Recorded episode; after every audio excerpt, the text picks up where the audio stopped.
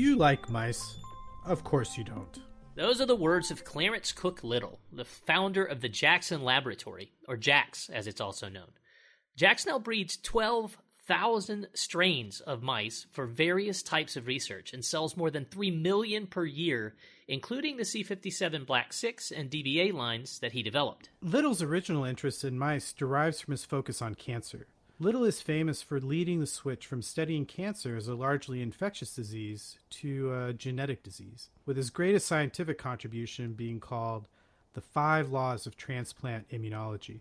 Little also served as the president of the University of Maine and later the University of Michigan, but he's as well known for his infamous activities as his noble work. Like many geneticists of his day, Little was a big advocate of eugenics, including serving a short stint as president of the American Eugenics Society.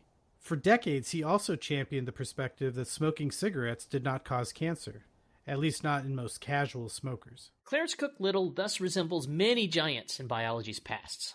Complex people who contributed a lot of positives to their field while also holding ideas that today we now know as unethical and unscientific.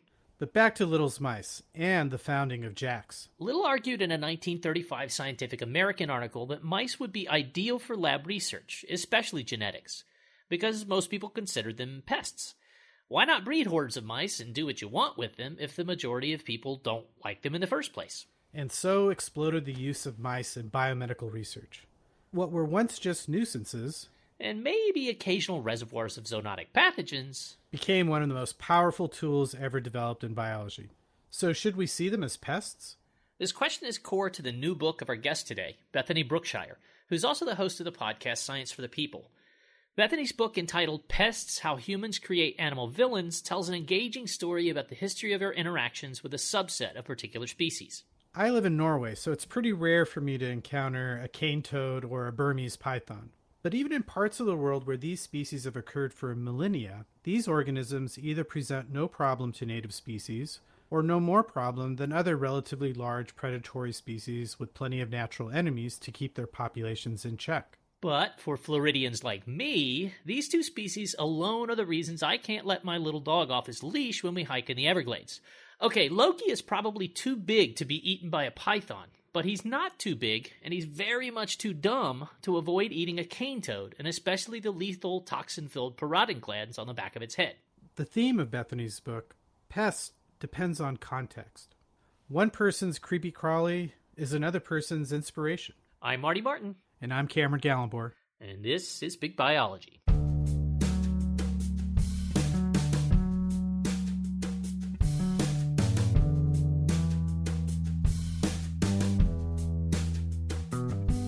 Bethany, thank you so much for coming on Big Biology today. Uh, we're really excited to talk to you as a fellow podcaster and a fellow fan of pests. Uh, but before we get into that book of the same name, um, tell us about how you got into this topic. You were a host of the Science for the People podcast. Did some experience from that podcast inspire you to write the book? Uh, sadly, no. Um, it was an experience actually from my work as a journalist. Um, I, it's actually in the book the the story that got me inspired. I was reporting on a study in 2016 um, from Proceedings of the National Academy of Sciences uh, showing that mice, it was a study of ancient mouse teeth, showing that mice, mus musculus, had been associated with humans since the earliest days of permanent architecture, permanent or semi permanent architecture. And I just became so fascinated by the idea that we've had house mice since we had houses. I just, I loved it. And that was before we had agriculture. We had permanent housing. We were settled pretty permanently before we started farming. And I just love that so much that these animals had immediately seen what we were setting up and been like, hmm, that looks good. And and I just I love that. So that isn't necessarily mouse as pest, right? That's mouse as cohabiter. I mean, maybe maybe somebody people could read that as pest, and it's definitely viewable as pest, and you write about them that way. But how did you make that experience? How did you take that as a turn towards writing a book on other things, the pest connotation for Matt and pests for mouse and pests generally? Yeah, so I, I became fascinated by that story, and then I started looking at the examples of other animals who had just been living with us, kind of in association with us, not domestics, but commensals, right? And I became really interested in all of these animals that were kind of making it with us. And I especially became interested in the fact that most of the time, when animals are making it with us, we hate them. we hate their success so much. And I love that for us. Um, so I just became really fascinated as to these animals are literally successful when we often kill everything around us. And yet we hate them. And I became really interested in asking why, why we hate the animals that we do. Well, that, that might be a good uh, segue into um, telling us a little bit about Kevin. So you you start off the book. Um, so I guess for the listeners, the, the the official title of the book is "Pests: How Humans Create Animal Villains." And um, you start off talking about Kevin, or maybe um, more accurately, effing Kevin. Uh, can you tell us a little bit about um, who Kevin was and uh, how Kevin sort of um, inspired you uh, as part of the writing the book? Uh, yeah, so I, I was going to ask if we can cuss on this podcast. Um, we so, yes. we sometimes call him freaking Kevin, fucking Kevin, effing Kevin. Currently, when we're outdoors, we mostly call him just Kevin because there's a three year old who lives next door. Um, so got to keep it G rated. Um, but uh, yeah, so Kevin persists. Uh, there are many Kevins in my yard. Kevin is an eastern gray squirrel, Sciurus carolinensis. Um, and I will have you know that currently uh, Kevin is setting up family life again for the spring, and there's a bunch of very stupid teen squirrels wandering around my backyard making stupid teen squirrel mistakes. Um, but yes, Kevin is one of the reasons that my garden has failed for the past five or six years. Um, and it's because he steals all of my tomatoes. Uh, he comes when the tomatoes are green and plump and pretty, and he picks one and he takes a big bite, and then he recalls that he doesn't like tomatoes, and he leaves it on the porch for me with a little bite mark in it, just just so I know. And then the next day he does it again, and again every day. Um, yes, and uh, I have done many things. I now have a full gardener's crop cage um, to protect my plants, which also ended up being surrounded by chicken wire and lined with bricks um, to stop Kevin. Um, yeah, and to be clear, there's more than one Kevin. Kevin is kind of the collective name for all of the squirrels in my yard. There are about I don't know, six or seven Kevins. I'm absolutely sure that at least one of them is female. I think it's a good bet. Kevin is a gender neutral name. Kevin is a great example in the, the mice you talked about just a minute ago. I think what, what sets your book apart from other things on, on pests, other other book type treatments on pests, is that you're really trying to to focus on the human perspective. That you know, pest in the form of conflict with people, and maybe sometimes the conflicts we create. I want to quote something that, that you wrote to, to capture that. As Western societies wall themselves off from the natural world, its denizens fall into two camps the ones we rarely see and the ones we see too much. The rare animals get appreciation. They're beautiful, natural, and usually far away. The common ones, on the other hand, are so common that in the best case, our eyes pass right over them. In the worst case, they intrude on our consciousness and our lives, like Kevin. That was my ad. They become pests. So, why do we feel that these, some of these species are pests and others not? I mean, where does this kind of dichotomization, this, these ideas about pests come from? Oh, there's so many answers to that question. Um, there's a book on that, I think, right? Yeah, there's a whole book on that topic. Um, yeah, uh, yeah. I mean, I explored that question through five different themes in the book. So uh, I, I explored kind of like why we might look at an animal and say, "Ugh, that's a pest. I hate it." Um, and so one of the themes is like fear and disgust. Sometimes we look at animals and we're disgusted by them or we fear them, and we're much more likely to call those animals a pest. Um, another example is um, niche, niche, niche. Take your pick. I, I always wonder. Um, I, I've been in groups of people where it's team niche, niche, and one where it's team niche. I'm going to compromise team niche. That's good. All right, good. um, so anyway, there are animals that come into niches that we create. in our ecosystems because of course we are as humans create ecosystems where we live um, and these animals come into the niches that we create and sometimes we deliberately create niches that allow those animals to thrive um, so that was like the second theme uh, the third theme was um, belief we often see animals through the lens of our own beliefs about them and so a good ans- example of that is cats we believe certain things about cats that live with us. Uh, the other example that I use is elephants. Um, and then the fourth uh, theme was power. We often are very quick to judge, and by judge, I mean kill animals that threaten our sense of control over our environments.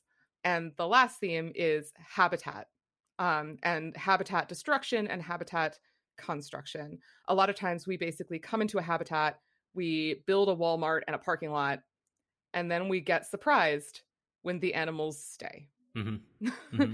we're like, you weren't you weren't supposed to be here. and and when the animals stay anyway, we start to call them pests. So I looked at all of those kind of different angles, and each has something to say about why we might call an animal a pest, but there's no kind of one definition, I would say. Yeah, well, I I'd like to talk about cats. Everybody wants to talk about cats. so, um, as a cat owner and also somebody who um, you know studies birds, are I uh, I love my cat. Uh, it has never lived outside. It's always been a, an indoor cat because of our concern about the uh, ecological impacts that cats have on wildlife around them.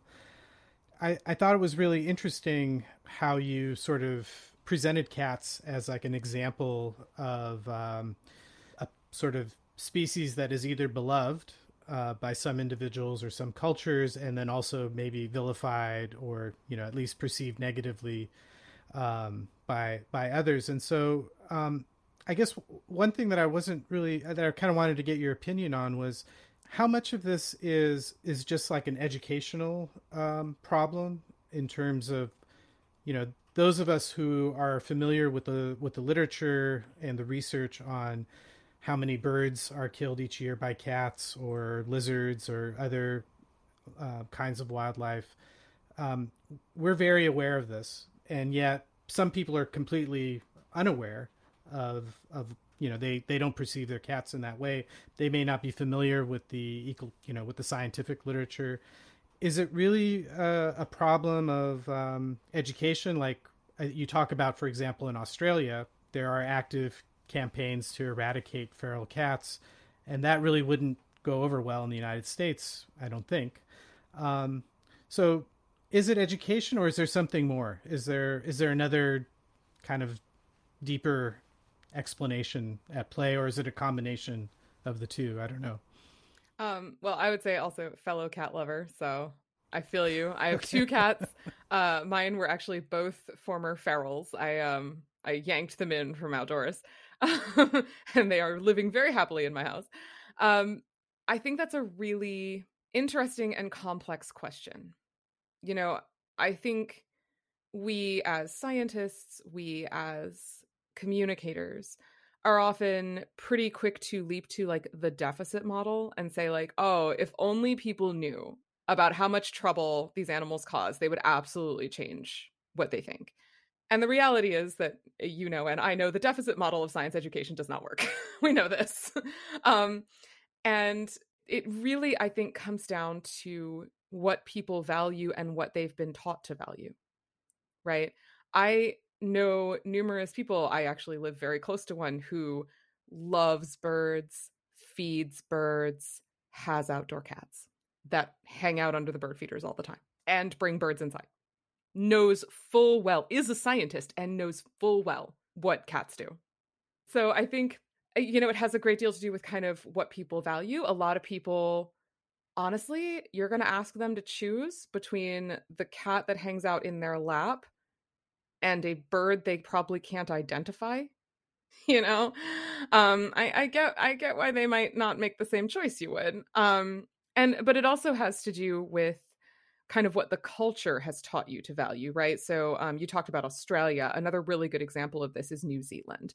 Um, so New Zealand is currently on its predator free 2050 uh, campaign, where they're basically trying to rid the country of every single predator that can eat all of the things that grew up in New Zealand and are therefore very dumb.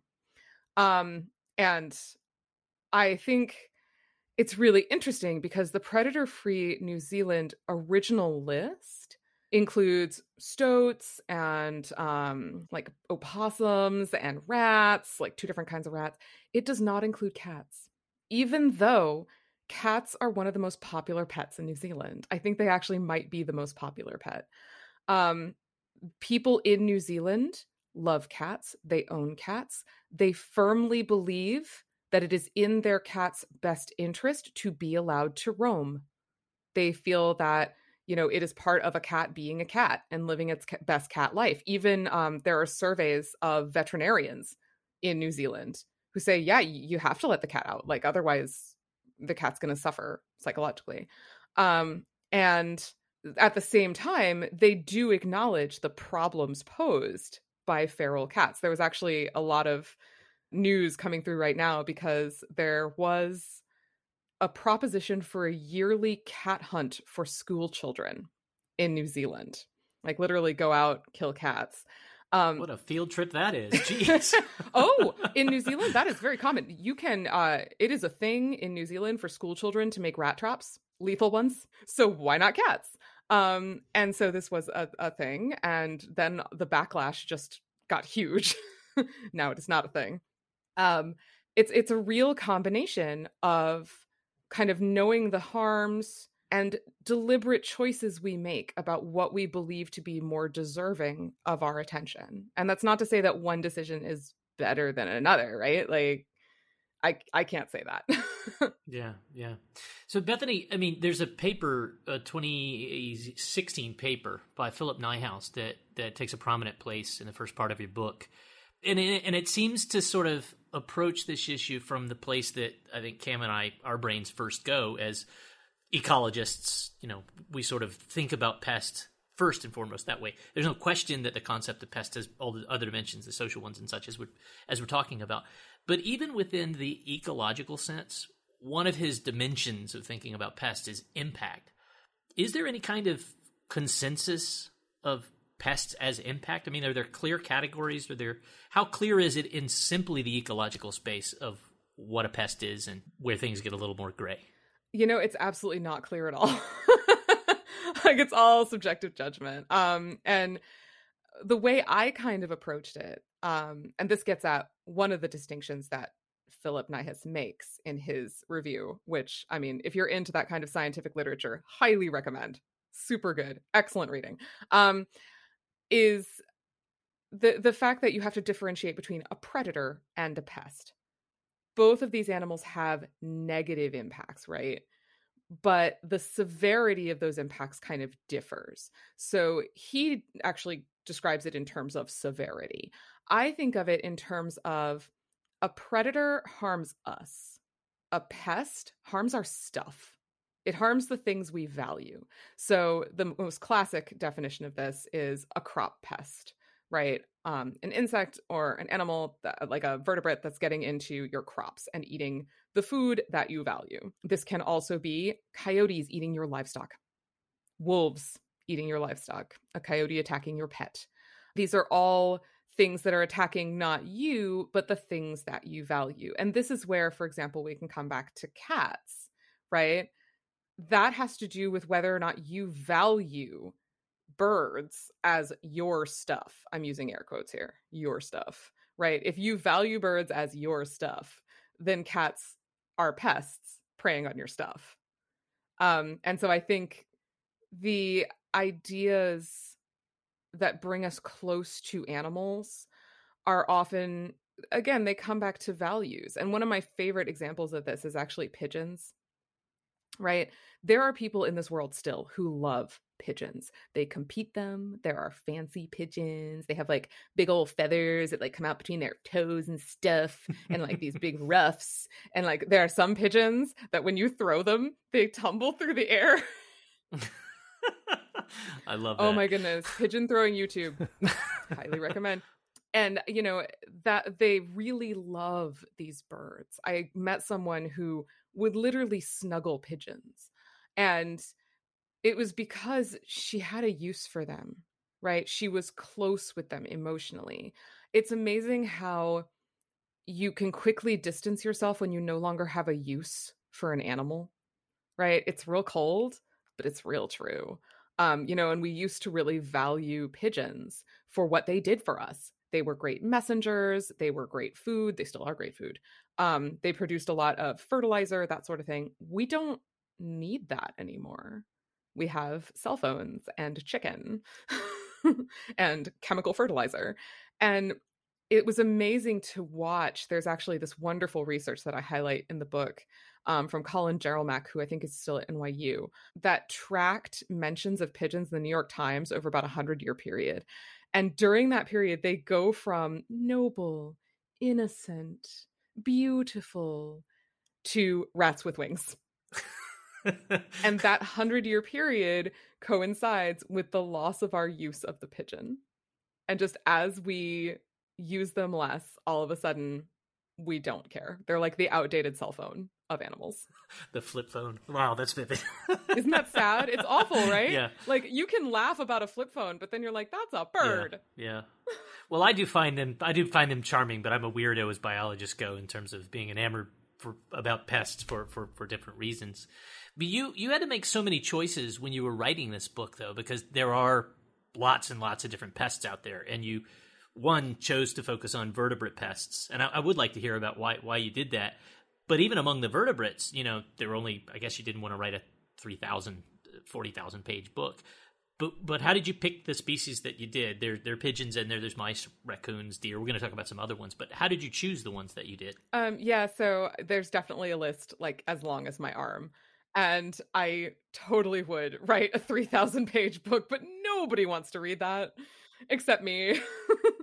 uh, I ended up actually choosing the animals that I did specifically because of the themes that I talked about earlier. I was looking for scientific research that really highlighted those themes and could speak to those themes. Um, and I would say many, many animals that we call pests would fit all of those themes. When you're writing what we like to call narrative journalism, which is what this book technically is, it sounds very highfalutin. You have to kind of combine the story that you're telling with the scientific research or the journalistic reporting that you have. And the reality is, the reporting must always come first. Truth is more important than story. Um, this causes a lot of writers a lot of pain, but it is very true. And so, a lot of the animals that I picked, I picked because they had the most research around them. So, for example, I am minorly obsessed with feral pigs. Like, and maybe not maybe not minorly. This is not low key i am high key obsessed with feral pigs. Um, they are so fascinating. Um, but there's very little research on the ecology the sociology the psychology surrounding our treatment of feral pigs. There just there just isn't.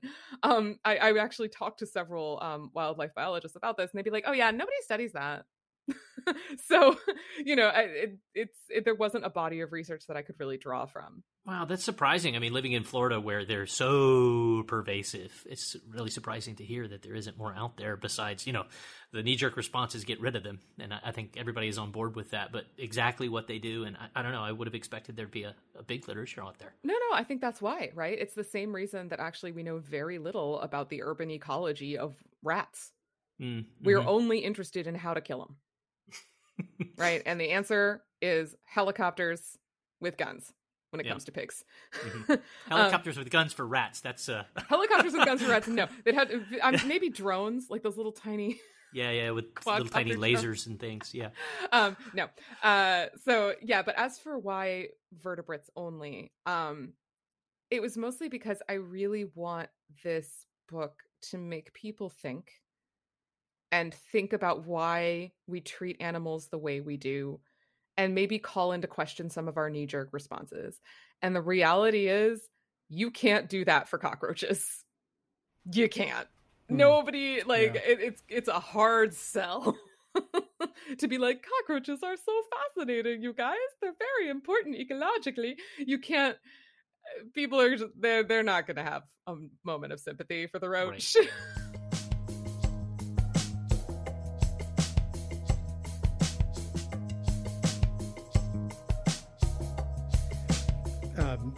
I just have to. I want to kind of just quickly go back to um, pigeons because I um, I wanted to just communicate a, a, story that I used to tell when I taught ornithology, um, and we talked about navigation. And um, one of the most famous pigeons was this pigeon, uh, Cher Ami, uh, that um, you know saved troops during World War One, and you know, it, it's just the, the the classic sort of war movie scene where uh, soldiers are trapped behind enemy lines, and you know they're getting shot at, and they they have their passenger pigeon that they put the little note in its leg, and it it flies through the bullets and makes it to the other side you know after it's been blinded and, and poor Cher Ami he did he he was shot to heck yeah, he came through with like one leg. It was it was rough. Yeah, exactly. And and so, you know, that's that's a heroic that's maybe the most heroic pigeon that we have uh, you know, historically.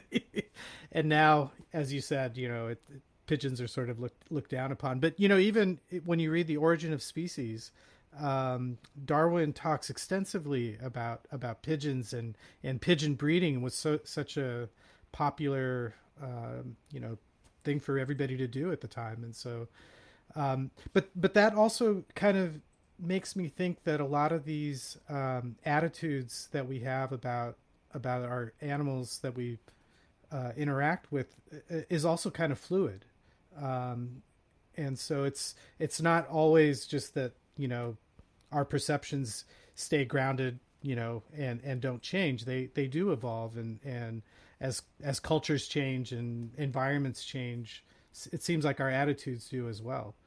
Yeah, no, I think that's a really important point, and it's one that I kind of try to highlight through the book is kind of how people can change their views over time. Uh, pigeons are a great example of this, of people who used to love pigeons. My favorite story from that is that Darwin's editor, when he submitted on the origin of species, was like, this evolution stuff is fine, but I mean, have you considered just writing like a pigeon book? Because people are really into pigeons right now. So I love that so much.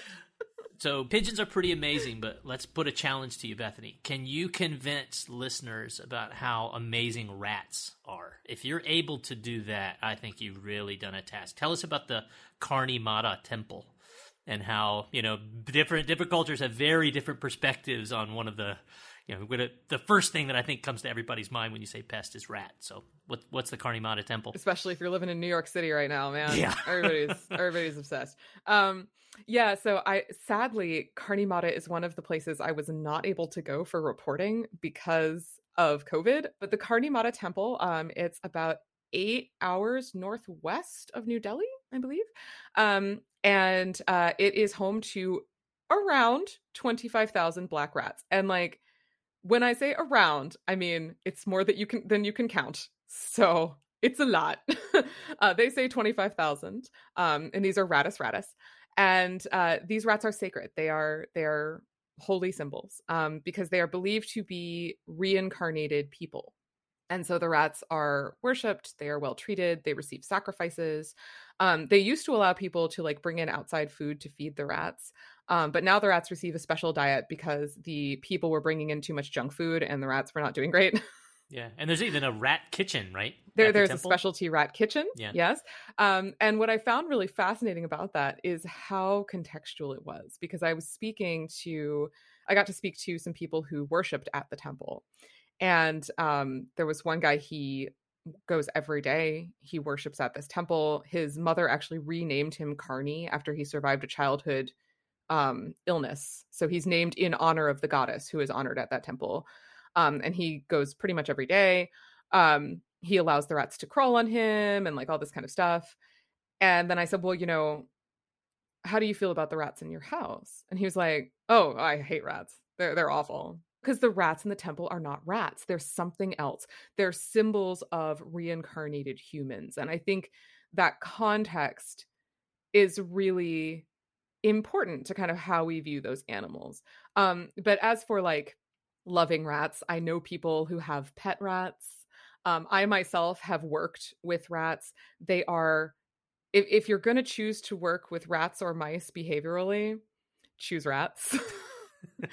because they, uh, I mean, the, the reality is mice don't like you. they don't. Yeah. They're never going to like you. I appreciate their honesty, but uh, you're never going to make a friend in a mouse.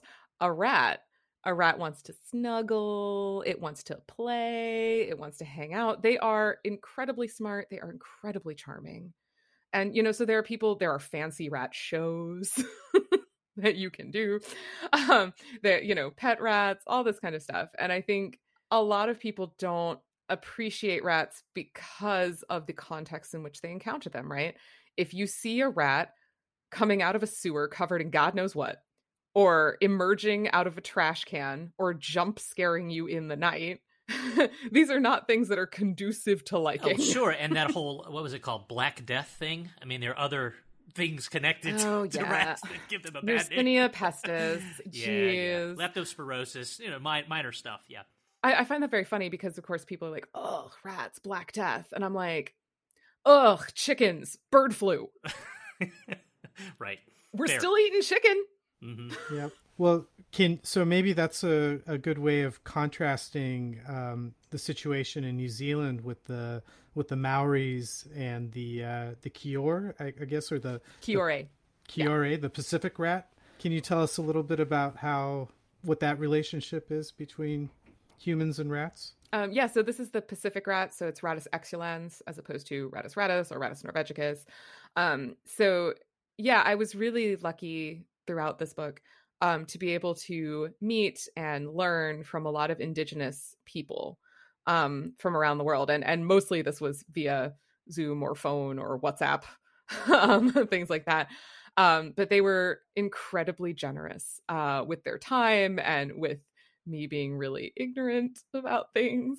Um, but yes, I got to speak to several members um, of the Maori about how they see Kiore. So when the Maori arrived in New Zealand, they actually brought Kiore with them on purpose. And this is partially because rats are food to the Maori. And when I say food, I do not mean like snacks. They are fancy occasion nice food um for celebrations um they, they are not of themselves of ritual significance but they're like signals of a you know special occasion um and so the Maori used to really encourage these kiore um, in New Zealand. They would, um, for example, leave half of their garden kind of unweeded, and that was for the kiore, right? Um, they would plant specific things to encourage the kiore. Um, there were areas where certain tribes, um, iwi, had control of that area for the hunting of Kiore in particular season. Um, they're especially good. Apparently, there's one particular kind of fruit, and if the Kiore eat a lot of this fruit, they become especially succulent. And so that was, you know, you had to have permission to hunt them at specific times and in specific places.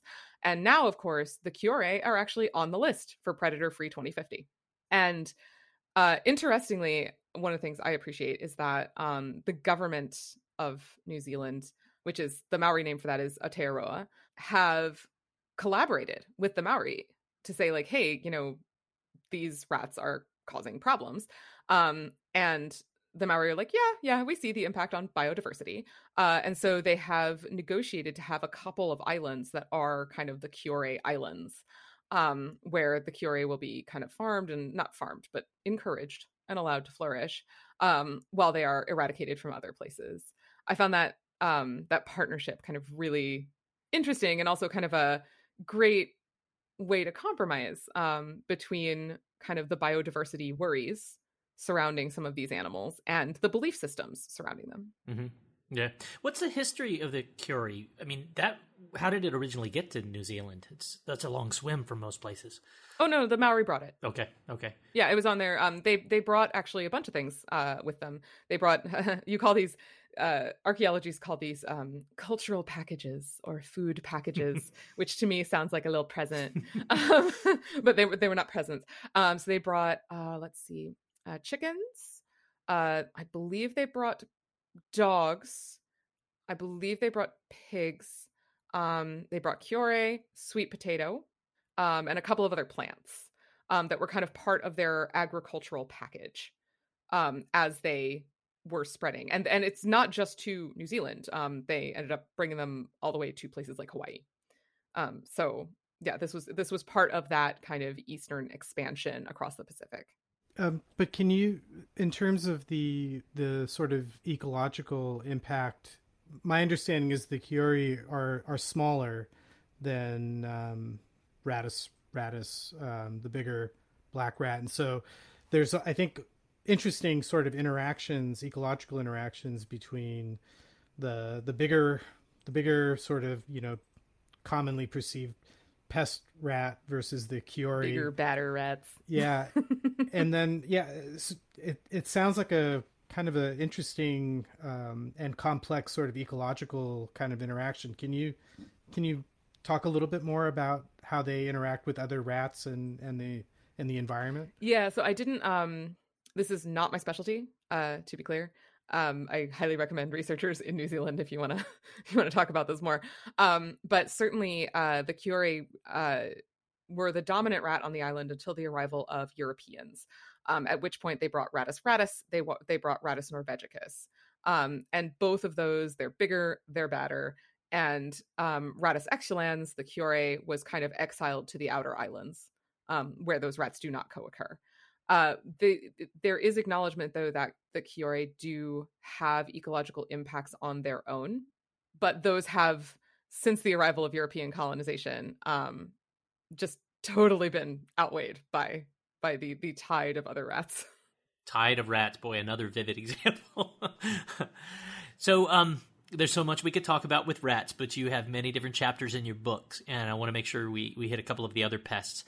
Next, I want to do maybe the most surprising pest. I know it was surprising to one of my graduate students yesterday. We were talking about speaking, and I said to her, Bethany wrote a chapter on elephants as pests, and her eyes got really wide and said, Wait, what? Elephants? As pests? So, great example of, you know, cultural context strongly influencing on whether something is a pest. So, so tell us about elephants as pests, and maybe say a little thing, a little bit about the really creative use of, of um, apiculture, you know, putting bees around property and, and how that has some influence on, on management of elephant pests. Well, I will only do that if in return you can tell me your elephant story because I have been told that you have one. Um, yeah, it's not the I'm, most exciting story in the world, but okay. I want to know though. Yeah, um, yeah. yeah so it, it, I I found elephants really fascinating because um, we in the West, and by West I mean you know developed, subject to um, kind of Judeo-Christian worldviews, the global North, etc. Um, we have this view of elephants as beautiful and wise, um, and you know, super smart and cute, and like all this kind of stuff. And this is all true. I have been to Kenya. I have met these elephants, and they are adorable. They are amazing. They are inspiring. But African elephants uh, kill about 200 people a year. They cause millions of dollars in crop damage. Asian elephants kill upwards of 800 people a year um, and cause millions of dollars in crop damages. Um, I think we in the West often discount those losses because we are not the ones experiencing them. You know, an elephant is big. when an elephant comes to eat your corn, it is not going to eat one corn. it is going to eat all of your corn and it's going to do it in one night. That's your entire crop for the season. Um, and often people are killed or injured uh, when they try to protect their crops from these elephants. And, you know, it's reasonable for these elephants to want to have these this corn it's right there. Corn is the snickers of elephant food. Like why would you not? And it's like literally growing right next to the national park in which they live. And so it, it, it was a really fascinating human wildlife conflict thing to explore. Um, but yes there are lots of efforts within kenya in particular to kind of protect elephants and people to prevent this conflict. And one of my favorites is the use of bees. because uh, Pliny the Elder used to say that elephants were afraid of mice, and that's like a. I, I think Disney perpetuated that myth. it's not true. Oh yeah, that was in Dumbo. That was definitely Yeah, in Dumbo. It is not true. Elephants can't even really see mice. Like they're it's not it's hard to see. Um, but uh bees, elephants do not like bees, especially African honeybees. And this is fair because African honeybees are SRS business. Oh my goodness. And so there's projects. Uh, the project that I looked at was um, the one developed by Save the Elephants, which is the Elephants and Bees project. And what they do is they work with farmers to erect beehive fences around their crops.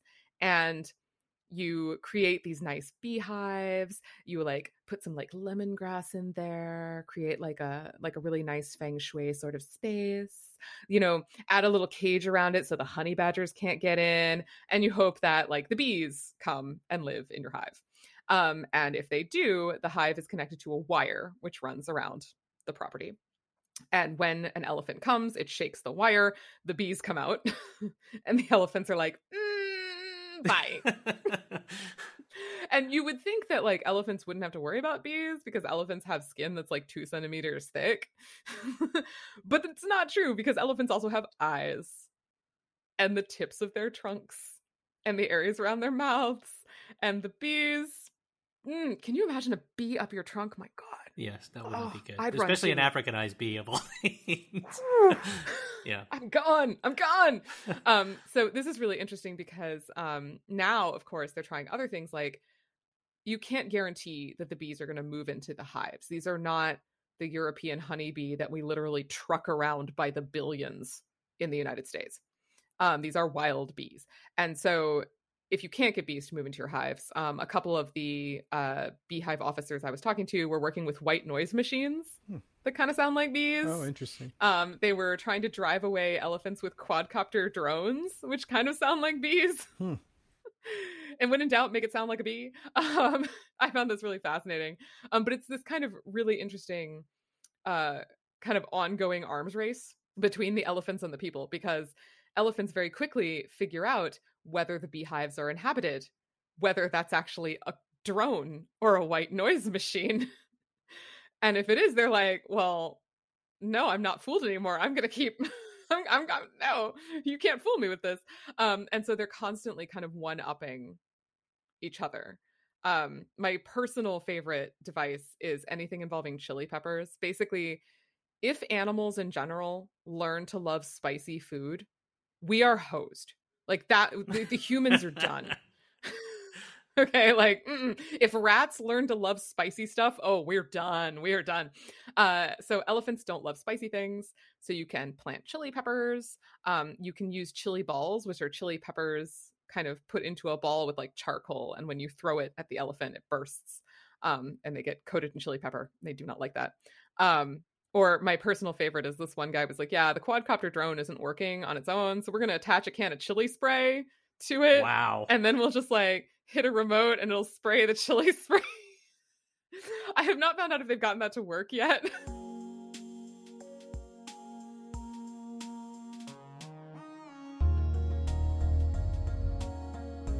Um, let's talk about another dark pest issue um, the Four Pests campaign in China and what that meant to the Great Famine. So, this was the brilliant, one of the many brilliant ideas of uh, Mao Zedong um, killing sparrows because he thought, based on some of his advisors, that they just ate too much grain. What happened? It led to you know big insect outbreaks and all sorts of calamity. Um, not least of which maybe was cam- cannibalism. Um, tell tell us that story and, and tell us about the attempted eradication of the Eurasian tree sparrow in China. Yeah, and like to be clear, doing the research for this chapter was intense. Um, and not just because of the aftermath that was the Great Famine. Um, it was intense also because this is not stuff that is taught in China. Um, it is not discussed. You do not talk to journalists about this. um, I ended up finding someone and talking to him through two interpreters and like a couple of proxies and some encrypted messaging systems. Wow. His, that is not his real name. like, but yeah, so in the late 1960s, 1950s, and 1960s, there were several large kind of public sweeping campaigns um, that were kind of designed to move China into kind of this bright communist future. And uh, th- some of them were very successful. For, so, for example, there were mass vaccination campaigns. Um, they worked super well. Uh, there were mass sanitation campaigns. Those worked pretty well. um, there were also mass roadworks. Those didn't work so well. Um, and then there were mass pest eradication campaigns. And so the first four pests were rats and mice, which were like one pest, um, mosquitoes, flies, and sparrows. Um, and what I found really fascinating was I actually ended up getting translations. I have several wonderful translators um, who did this work, which again is dangerous. Even translating this work can be dangerous. Um, they translated a bunch of scientific papers that kind of did histor- his, historical papers, but also scientific papers that covered kind of the proceedings of the Communist Party, talking about these sparrows and basically saying like the ornithologists were basically pressured into doing a bunch of experiments and declaring that sparrows were really bad. They didn't really seem to do it willingly. Like they they kind of did as in they said oh yes yes uh sparrows definitely eat grain we can we will open their stomachs and we will see that sparrows are full of grain and they can eat this much grain in this much time and therefore you know if you extrapolate that out you can absolutely you know um but most of the scientists when they were consulted for their real opinions were like yeah that it's not really going to make much of a difference and they also eat bugs so they might be useful um but the Communist Party did not care. um, and there were these huge mass eradication campaigns, um, some of which are detailed in this amazing book called A Soviet Scientist in Red China. And it was this guy who was a Soviet scientist, he was a chemist, um, and he was assigned to go to China. And then he escaped. He escaped Soviet Russia. He went to Canada for a scientific conference and never came back and he wrote his memoirs um, and in them he he talks about you know you'd wake up in the morning and women would be running around waving bed sheets on poles and screaming at the tops of their lungs and banging pots and and everybody in the city would be doing this and the whole goal was to get the sparrows to fly around until they died of exhaustion right because there was some study that estimated how long they had to fly before they just fall out of the sky dead right? Four hours. Four yes. hours, which seems excessive, but okay.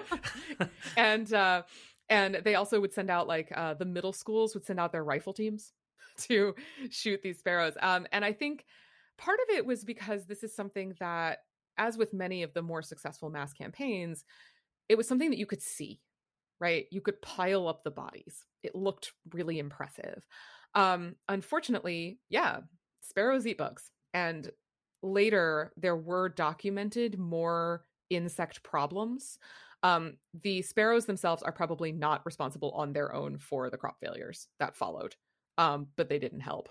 And they think that the Great Famine later killed between 15 and 55 million people. So, if we like zoom out now, um, you know, at the beginning, you you talked about how um, how basically humans either by uh, changing and creating habitat or destroying habitat kind of create the conditions for some of these species that become very common and, and we sort of end up having conflicts with and referring to as pests um, come about. But I'm curious, like in the process of uh, writing the book, did you did you kind of come away with any take home messages or commonalities about why certain species become like human commensals or um, or not, and why some are more successful ecologically uh, relative to others. Are there are were there any common themes that came through, or is it more sort of idiosyncratic, like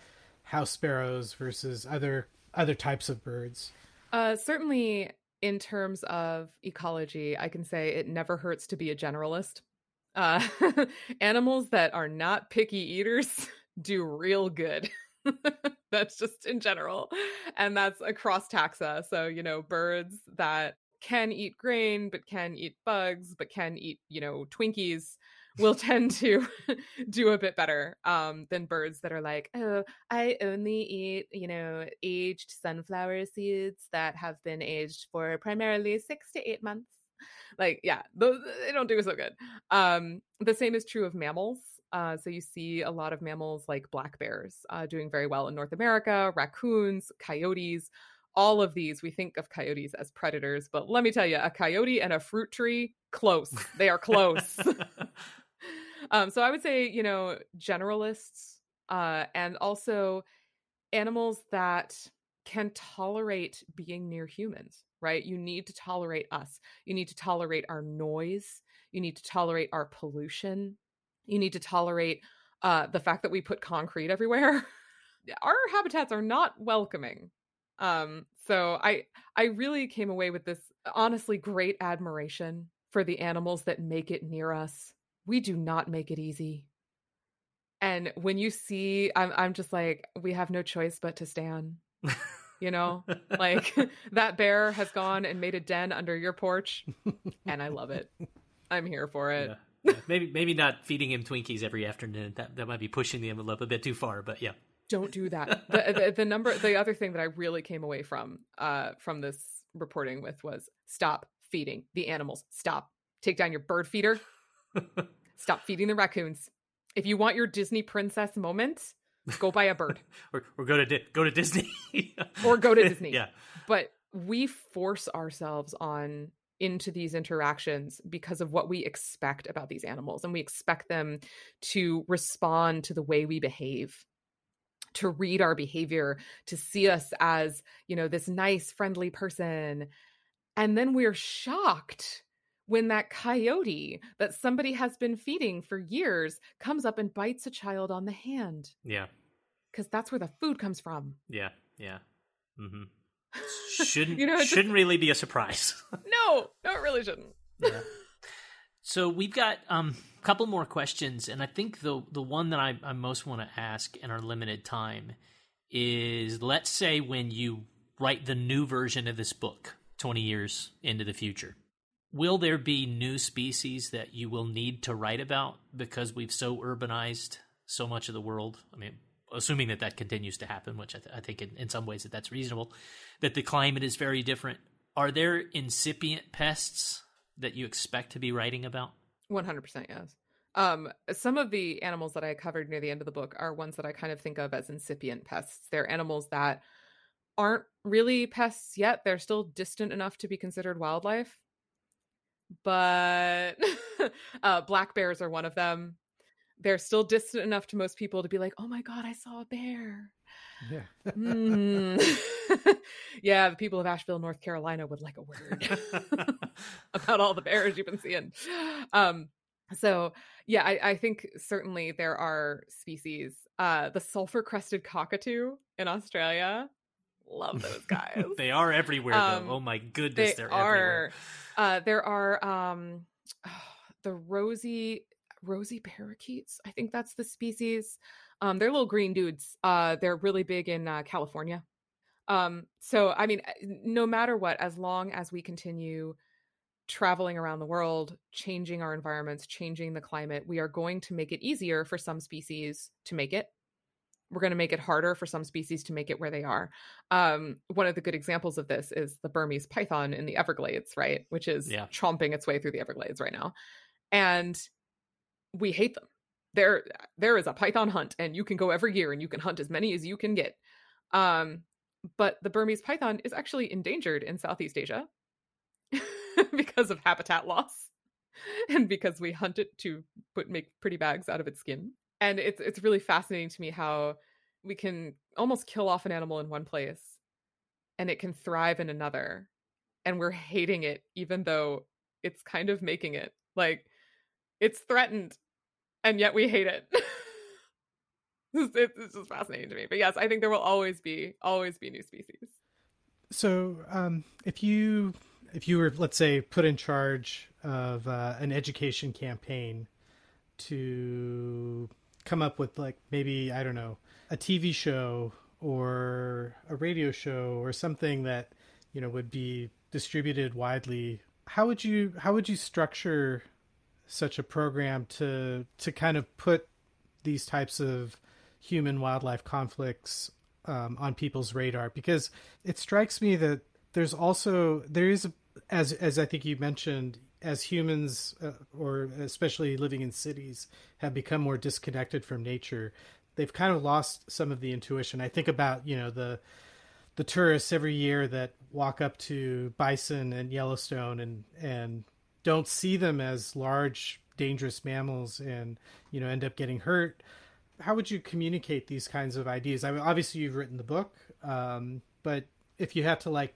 package it in a in a way that uh, maybe uh, for a children's program um, do you have ideas on how you how that could how that could be done i think one of the things that i really would want to emphasize is as I mentioned, I was able to learn from a lot of Indigenous uh, people around the world, um, and uh, in particular, Indigenous uh, people from North America. Um, so lots of uh, First Nations in Canada, Native Americans in um, the U.S., and one of the things I appreciated was how they perceive the world. So we view ourselves as separate from the ecosystem, right? We are not part of the ecosystem. Wilderness is something we go to to visit.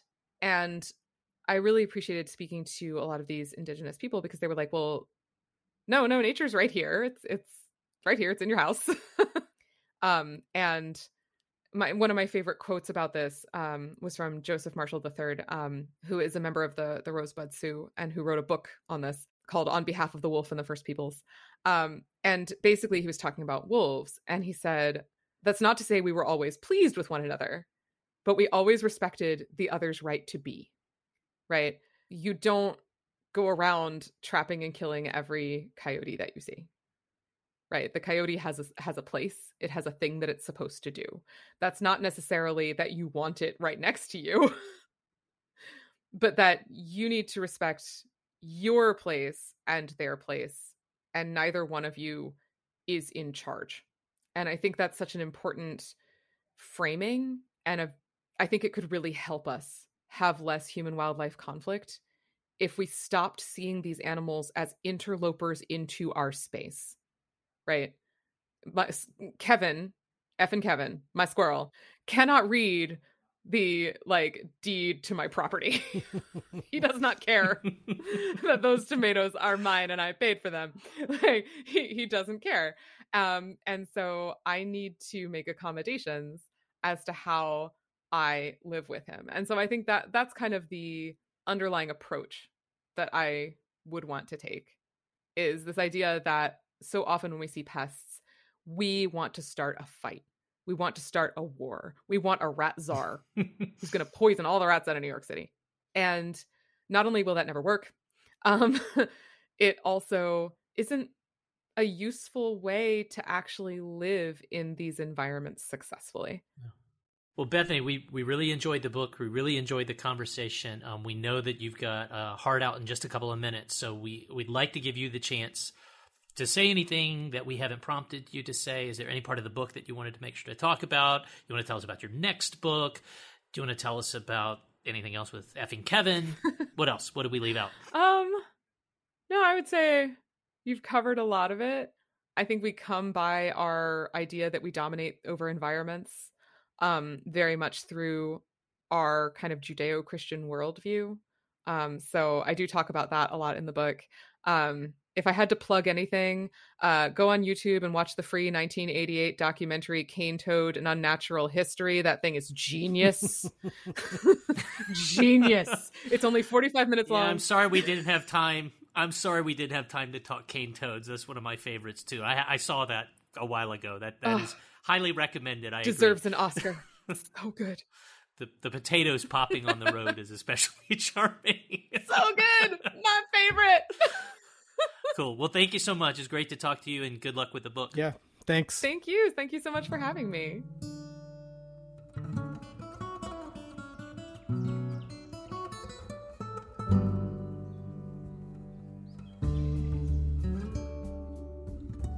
Thanks for listening to this episode. If you like what you hear, let us know via Twitter, Facebook, Instagram, or leave a review wherever you get your podcasts. And if you don't, we'd love to know that too. All feedback is good feedback. Thanks to Steve Lane, who manages the website, and Ruth Demery for producing this episode. Thanks also to interns Dana De La Cruz and Kyle Smith for helping produce the episode. Keating Shahmehri produces the fantastic cover art. Thanks to the College of Public Health at the University of South Florida, the College of Humanities and Sciences at the University of Montana, and the National Science Foundation for support. Music on the episode is from Poddington Bear and Tieran Costello.